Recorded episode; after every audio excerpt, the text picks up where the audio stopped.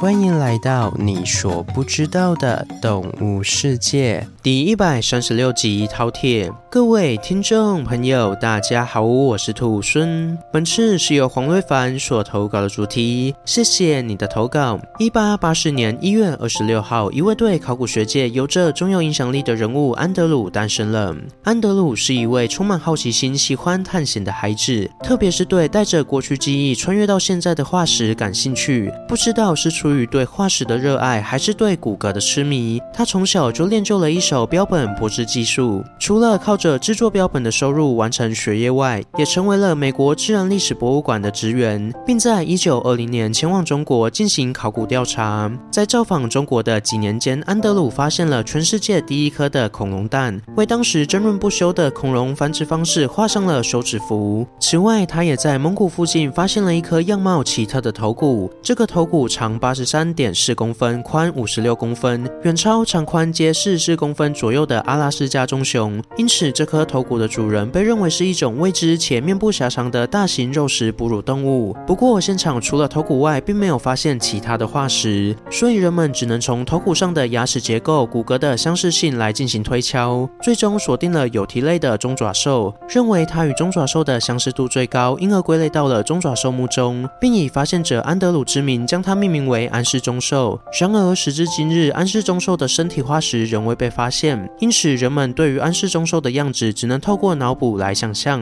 根据中爪兽的身形比例，加上当时动物都有头大的特点去想象的话，安氏中兽应该是一种体长约三点六到五公尺，身高约两公尺左右，有着不成比例的大头，还有粗壮身躯及短小四肢，一种宛如科技一般的大型哺乳动物。虽然长相上有些怪异奇特，但是它却有一口好牙及强韧的下颚。据分析，安氏中兽的下颚有足以咬碎骨头的可怕力量。不过，多数学者却不认为安氏中兽是凶猛的掠食者，反而认为它应该是一种什么都吃的清道夫。会令科学家这么认为的原因在于牙齿的形态，它们的牙齿几乎都是适合磨碎用的钝齿，而不是像狮子、老虎那样用于撕碎猎物用的猎齿。所以，现在多数学者认为安氏中兽应该是看到什么就吃什么，从植物腐肉到骨头，从像犀牛的雷兽到原始的鲸豚类生物及乌龟，都是他们的盘中餐，可谓是有如饕餮一般的存在。补充一下，饕餮是中国神话中的生物，是象征暴食贪欲的形象。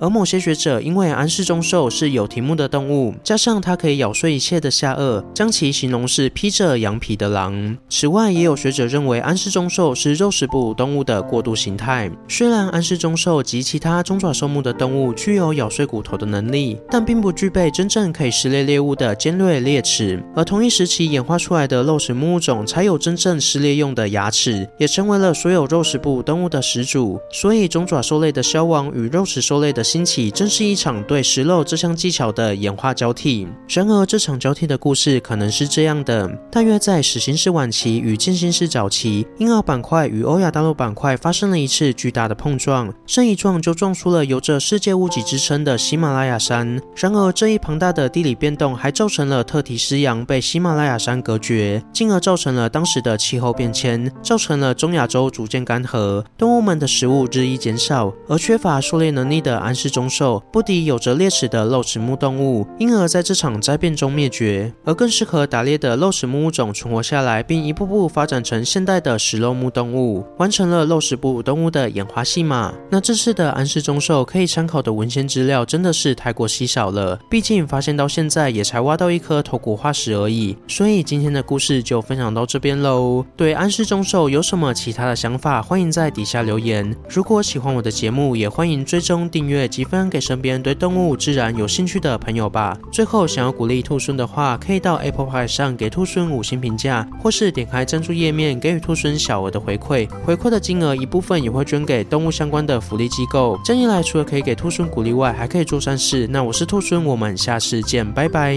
下集预告：莫比迪克。